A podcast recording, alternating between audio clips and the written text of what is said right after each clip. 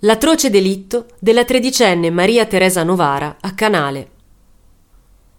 Otto mesi di terribile agonia furono quelli che dovette subire la tredicenne Maria Teresa Novara, rapita da due balordi mentre era nella sua camera a casa degli zii e tenuta in ostaggio a Canale d'Alba, nel sotterraneo di uno dei rapitori, da cui fu costretta a prostituirsi. Probabilmente di lei non si sarebbero avute più notizie se non fosse stato per un evento fortuito. Otto mesi dopo la sparizione della giovane, a Torino, vi fu l'inseguimento di due banditi intenti a rapinare un appartamento.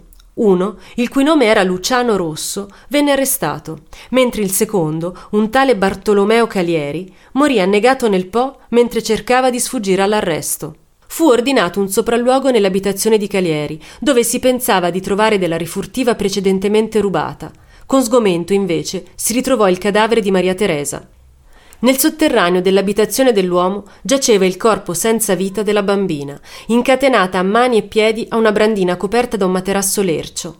Il viso era imbrattato da un pesante trucco, mentre accanto a lei c'era una rivista sulla quale aveva scritto sono Maria Teresa Novara, voglio essere riportata nel paese dei miei genitori.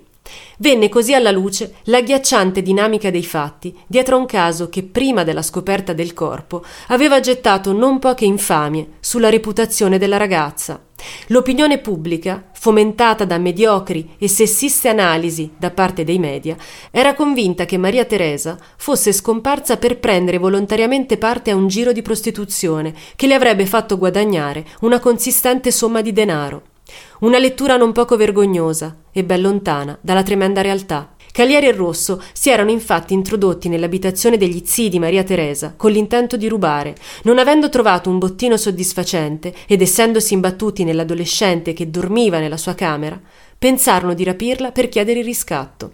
Tuttavia, la sparizione della ragazza ebbe una notevole eco mediatica, così cambiarono ancora una volta i piani. Maria Teresa rimase prigioniera nel sotterraneo di Calieri e fu costretta a vendere prestazioni sessuali agli amici dell'uomo. Dopo l'annegamento di Calieri, però, più nessuno si prese cura del sostentamento della ragazza, che tuttavia non morì di fame e di sete, bensì per mancanza d'ossigeno.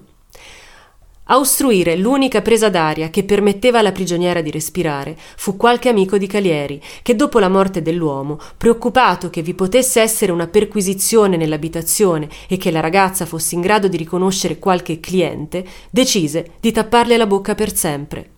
Nessuno comunque pagò per quelle violenze ripetutamente perpetrate sulla giovane vittima. L'ultimo oltraggio alla sua memoria fu oltretutto l'esigua pena inflitta a Luciano Rosso, complice del sequestro, che scontò in cella solamente 12 anni.